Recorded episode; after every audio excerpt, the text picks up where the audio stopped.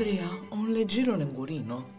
Signora, oggi non abbiamo i Ferrero Rocher, abbiamo le palle di Mozart. Woohoo! Il nostro caro amico Johannes Chrysostomus Wolfangus Theophilus Mozart. È un nome praticamente un'insegna di un supermercato.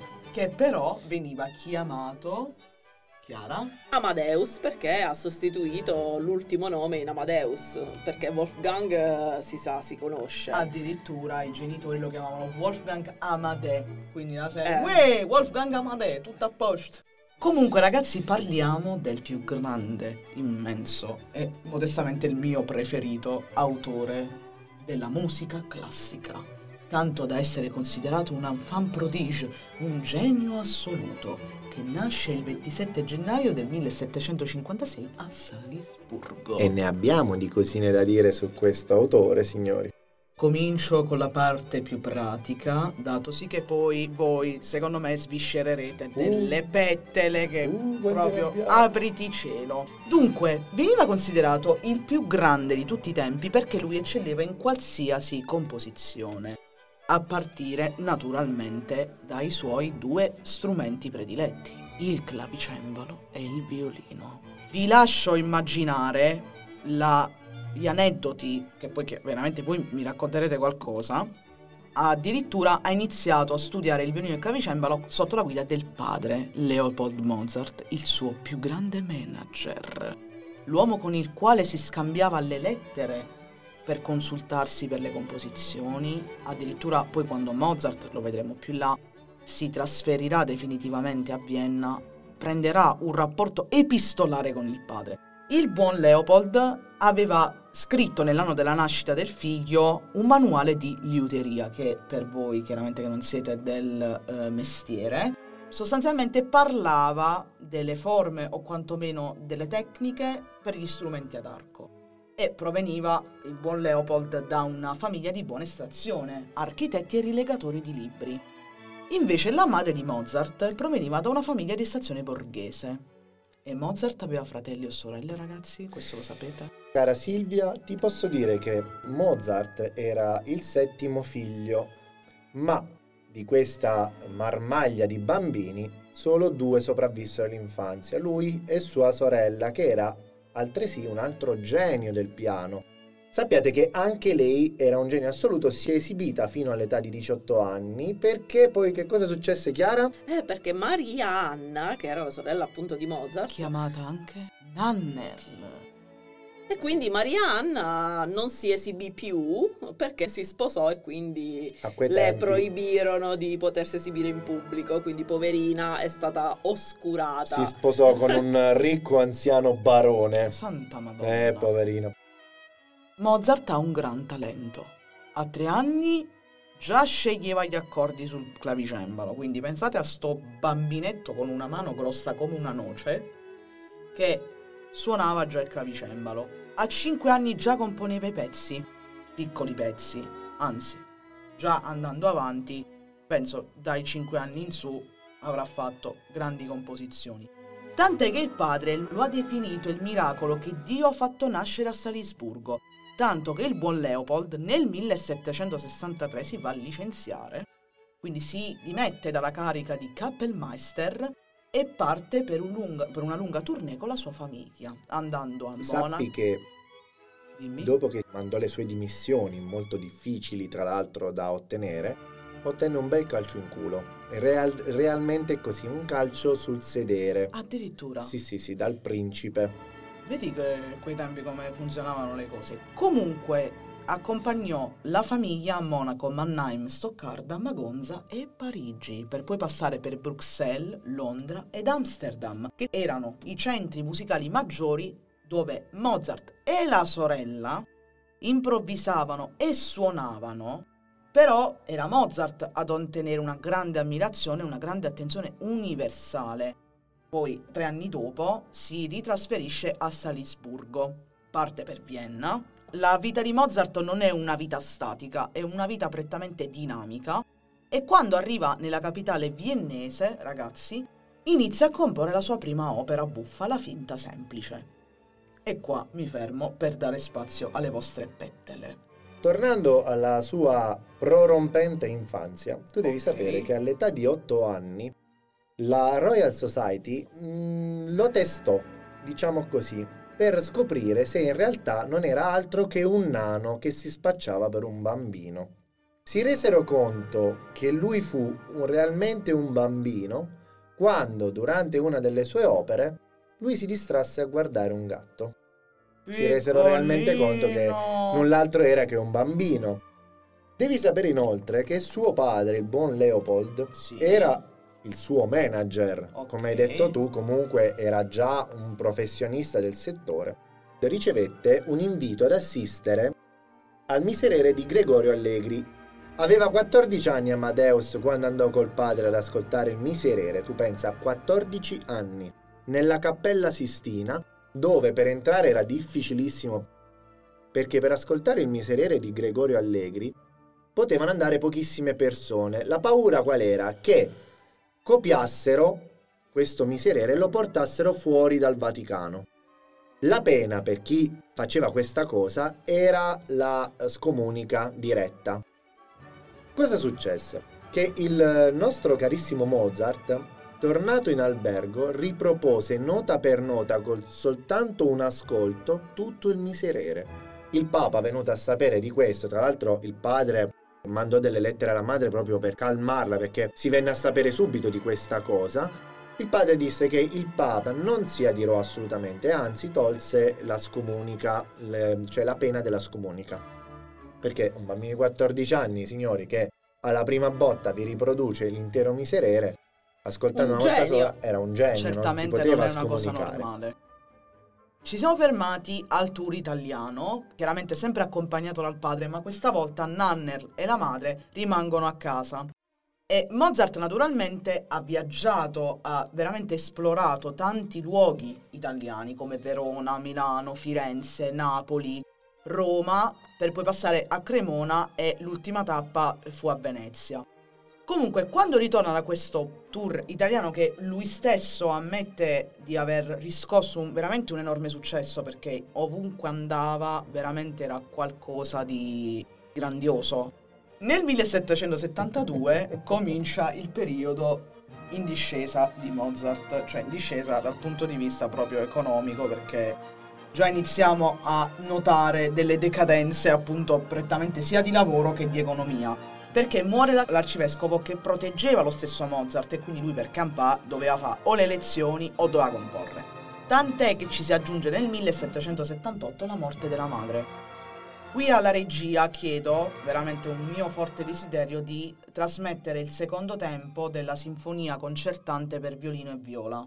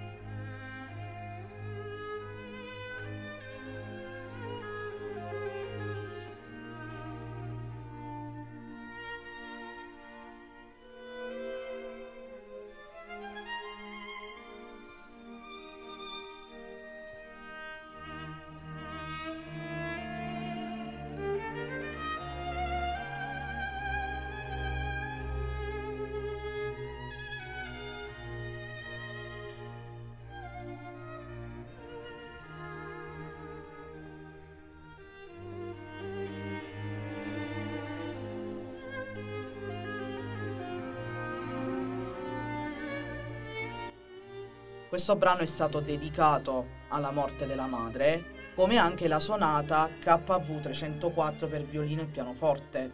Tant'è che Mozart, affranto da questo dolore che lo segna profondamente, decide di trasferirsi completamente a Vienna nel 1782. E qua arriva una femminuccia, ragazzi.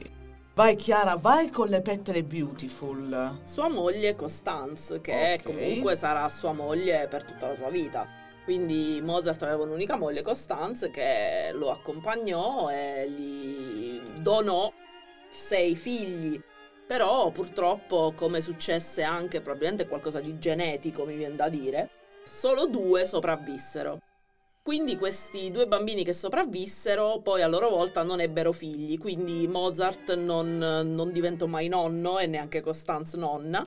La progenia del, del, di Mozart non andò avanti. Quindi praticamente è rimasto l'ultimo. Comunque ragazzi, io penso che la stessa Costanza a Mozart ha portato fortuna perché in quell'anno gli sono state commissionate tante opere come Ratto nel serraglio, Nozze di Figaro, regia Overture,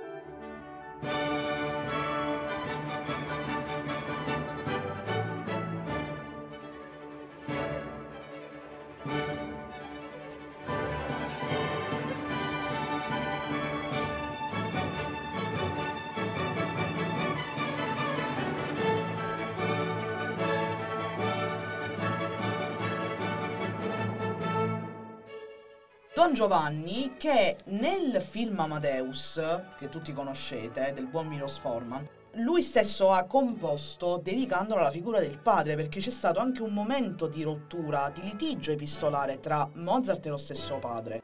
Quindi diciamo che anche l'opera imponente, l'ouverture, che comunque se andate ad ascoltare è un'ouverture molto sentita, molto drammatica, i primi accordi, cioè sono propriamente qualcosa che ti prende al petto, un'emozione veramente molto forte, trasmettono appunto la drammaticità dell'opera stessa, quanto del periodo che Mozart stava vivendo. Infatti poi si arriva a un periodo economico completamente drastico che però viene poi risollevato completamente dalla nomina di Mozart come figura di Kammermusicus, che era appunto un compositore che a corte doveva fornire musiche da ballo, musiche di corte appunto, ed è in questo periodo che compone le tre sinfonie, penso più importanti, come la 39, la 40 regia, primo tempo, grazie,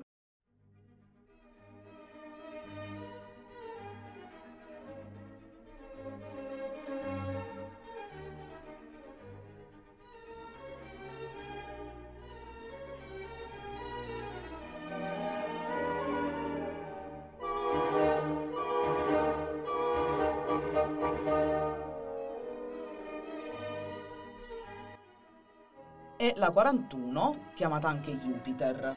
Diciamo che sono sinfonie che eh, si eseguono tuttora.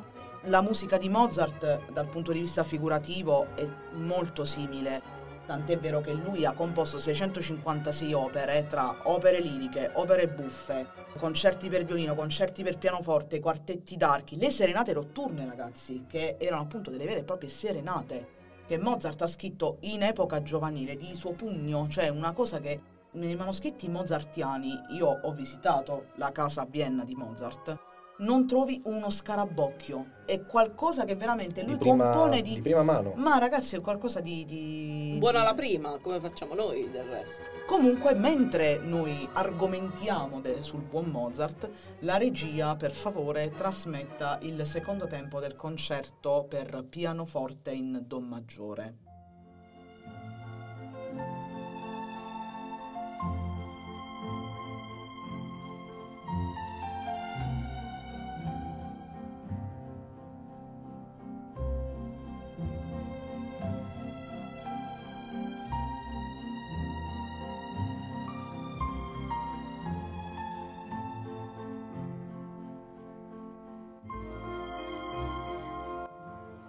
Questa musica che veramente vi trasporta, c'è un qualcosa di eh, meraviglioso. Cioè Infatti, veramente... guarda, oltre alle musiche, lui mh, mm, era un genio. Scriveva dei pezzi comunque che, come abbiamo appena sentito, ti trasportano, ma era anche molto avvenente. Tant'è che si disse che ebbe una vita, diciamo, passionale molto attiva lui amava dare volentieri le lezioni alle donne, gli uomini non tanto, non era molto avezzo. Gli stavano Però, un po'. Eh, lo faceva stretti. perché purtroppo aveva dei problemi economici. Sì, perché effettivamente si trovava spesso in condizioni di povertà, anche guadagnando tantissimo. quindi aveva una vita dissoluta per questo, un po' per donne di malaffare e un po' anche per il gioco del Andrea, dimmi pure. Del biliardo. Ebbene sì, Esatto. non giocava per nulla bene. Ma era un festaiolo? Mm, Sì, era un tipo molto dinamico, diciamo. No, mm, lui piaceva il gioco del biliardo. Non era bravo a giocare a biliardo, però gli piaceva sfidare i campioni e scommetteva tanti soldi. Purtroppo la moglie Constance alla fine trovava le casse della famiglia sempre vuote. A proposito della moglie Constance, qua mi viene da citare sempre il famoso film Amadeus, che io invito comunque a vedere perché è un film veramente fatto bene, che però romanza molto la vita di Mozart, perché mh, il 40% diciamo è tutto appunto romanzato dallo stesso regista. Io invito anche a vedere una serie tv che si chiama Mozart in the Jungle, che non c'entra Mozart realmente, Però- per- però appare molto spesso in visione ad un eh, direttore d'orchestra che è il personaggio di questa serie, quindi se Chiara, volete ved- permetto vedetela. anche di dire che quando ero piccola su Rai 2 trasmettevano Little Amadeus, che era un cartone animato. Che regia, per caso c'è la sigla?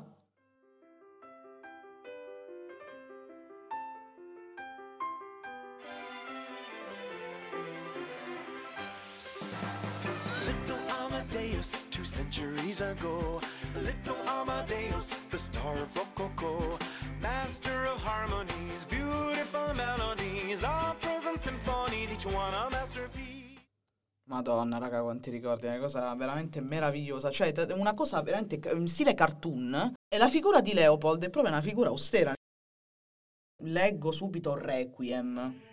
Avete qualcosa da dire Sì, avrei bisogno di chiederti qualcosa del Requiem. Mi sai dire nello specifico cos'è? Poi magari Chiara ci dice di più Come a livello di curiosità. la stessa parola in latino messa da morte che sostanzialmente è l'ultima opera di Mozart e come appunto vediamo nel film è Salieri ad aiutare Mozart nella conclusione della composizione perché dovete sapere che poi Chiara ci spiegherà meglio Mozart comincia a comporla nel luglio del 1791 però non arriverà neanche a metà della composizione.